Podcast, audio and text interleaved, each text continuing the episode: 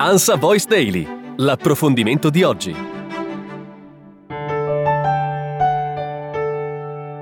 Un saluto e ben ritrovati con l'approfondimento. Dall'ergastolo alla soluzione dall'accusa di omicidio plurimo volontario di una decina di pazienti, la Corte di Appello di Firenze ha completamente ribaltato la sentenza con cui il Tribunale di Livorno condannò Fausta Bonino, l'infermiera dell'ospedale di Piombino, imputata di aver causato la morte di quei degenti tramite somministrazioni di eparina. Ieri la Corte, dopo tre ore di Camera di Consiglio, l'ha assolta per non aver commesso il fatto. In primo grado, Fausta Bonino era stata ritenuta colpevole per quattro dei dieci decessi processi in corsia contestati. La Corte di Appello gli ha inflitto solo la condanna ad un anno e sei mesi, pena sospesa, per ricettazione, dato che gli erano stati trovati in casa alcuni medicinali. L'arresto risale al marzo del 2016. L'infermiera, oggi 58enne, era presente in aula accompagnata dai familiari. Alla lettura del dispositivo è scoppiata in lacrime. Ancora non ci credo, ha detto uscendo dal Palazzo di Giustizia di Firenze. Mi hanno accusata, ha affermato, per menzogne dette da qualcuno contro di me. Non c'era altro che queste menzogne. La donna fu subito sospettata di aver provocato la morte di 14 pazienti ricoverati nel reparto di rianimazione dell'ospedale di Piombino, dove lei era assegnata.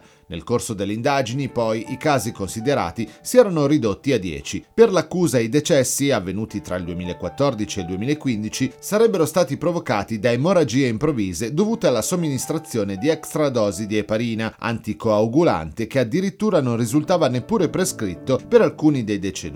Chi lo somministrò voleva di sicuro causare la loro morte, ma adesso la Corte di Appello esclude che l'assassino in corsia fosse Fausta Bonino. Per il difensore, avvocato Vinicio Leonardo, fondamentali per la soluzione sarebbero state le deposizioni di quattro testimoni, tra medici e infermieri dell'ospedale, che a suo tempo affermarono come l'ingresso al reparto fosse di fatto libero, cioè non limitato solo ai sanitari, peraltro muniti di badge di riconoscimento. I professionisti erano già stati sentiti anni fa in un processo civile a Livorno per il risarcimento del danno, ma non erano stati inclusi nella lista dei testi del processo penale di primo grado. Ma nel dicembre 2021, su istanza del della difesa di Fausto Bonino sono stati chiamati a testimoniare nel processo di appello. Il loro racconto avrebbe dimostrato che nel reparto si poteva entrare anche senza badge da una porta secondaria e anche da una terza porta dotata di apertura solo dall'interno, ma che veniva lasciata spesso aperta. Credo, ha spiegato l'avvocato Vinicio Nardo, che la chiave siano state queste testimonianze e sia stata anche l'evidenza di altri elementi che in primo grado erano stati ritenuti certi, ma che tali non erano. Quindi la catena del ragionamento accusatorio si è spezzata in più punti. Gli inquirenti, ha aggiunto, hanno dato per scontato che l'ingresso al reparto fosse controllato e invece non lo era. E chiaramente questo è un sassolino che può essere diventato una slavina nel determinare la decisione di assolvere l'infermiera. Tuttavia le motivazioni ci saranno fra 90 giorni e potrebbero contenere ulteriori indicazioni. La Procura Generale aveva chiesto l'ergastolo per 9 dei 10 casi di decessi anomali emersi da un'inchiesta della Procura di Livorno.